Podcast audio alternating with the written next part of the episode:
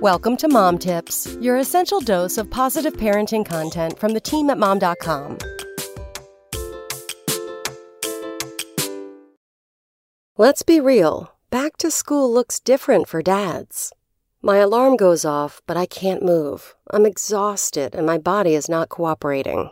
That's when a panic sets in, and I remember the alarm will probably wake up the baby, so I roll over and shut it off within seconds.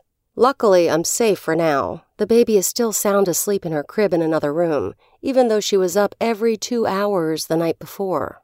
Next, I drag myself out of bed to start my day, which begins with a nice, relaxing pumping session. I hope you can sense the heavy sarcasm here. After that, I wake my seven year old and say it's time to get up for school. That's when a second alarm sounds in the distance, my husband's. Unfortunately, he doesn't wake up fast enough to avoid waking the baby, so now I'm showering and getting dressed at warp speed before her cries get any louder. Once I'm out, I ask my seven year old to lend a hand with her sister as I hastily pack two lunches. All of this I do so I can walk out the door before my husband leaves. Meanwhile, his morning routine consists of two things and two things only get himself up and get himself ready. That's about it. This is what a normal morning looks like for us during the school year. But imagine for a moment that it's the first day of school. As a mom, it's also my job to take the pictures, post them on social media, help choose my daughter's outfit, and spend extra time on her hair so the photos actually look good. Oh, and don't forget that I'm supposed to look good too. As an educator, I've always believed that the return to school is a magical time. A new school year creates new possibilities, and after a long, lazy summer, kids can finally socialize and learn again. But there's no getting around it. So much of the back to school burden falls on moms, and in turn, this can lead to an intense case of mom rage. Mom rage, for those who haven't yet experienced it, is a pretty interesting beast. It often occurs when you feel like your family simply cannot function without your constant vigilance, which can be a heavy weight to carry. Even if your kids do their chores without complaining, you have to watch them like a hawk to ensure they actually finish them. And even if dad is going to take them to soccer practice, it's you that has to get their bag ready and make sure they leave on time. On and on this goes, until one day you're standing in the middle of the kitchen wondering how life came to be this way, and you simply lose it. That's mom rage.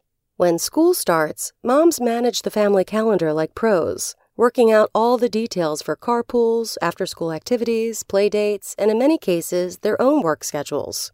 For dads, honestly, what really changes?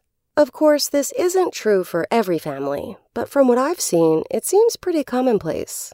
The big breakdown is in communication. One parent thinks that the other has everything handled, so why would they offer to help? Meanwhile, the other parent is seething in anger because they feel taken advantage of. It's an age old story that seems to happen behind closed doors, but I think it's time we all bring it into the light. These days, I try to make a point of telling my husband all the things I did during the day to make life happen. It's not that I want to sound like a martyr, it's to point out things he might have missed. Because honestly, I don't think he knows, or at least doesn't fully understand, the mental effort and emotional labor that's required to make our family work. And believe it or not, this has actually led to some productive conversations. In some cases, I've been able to easily hand off some tasks that didn't require my attention, which in turn lightened my load and made me less stressed. On the other hand, I've also learned that as moms, we have to grant ourselves some grace.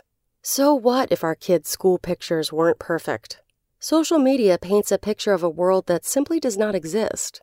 If you forget to pack your kids' lunch and they have to suffer through meatloaf day in the cafeteria, the universe is not going to explode. So, my fellow moms, this is my back to school message for you. Go easy on yourself. Feel proud of everything you managed to pull off during this hectic time of year.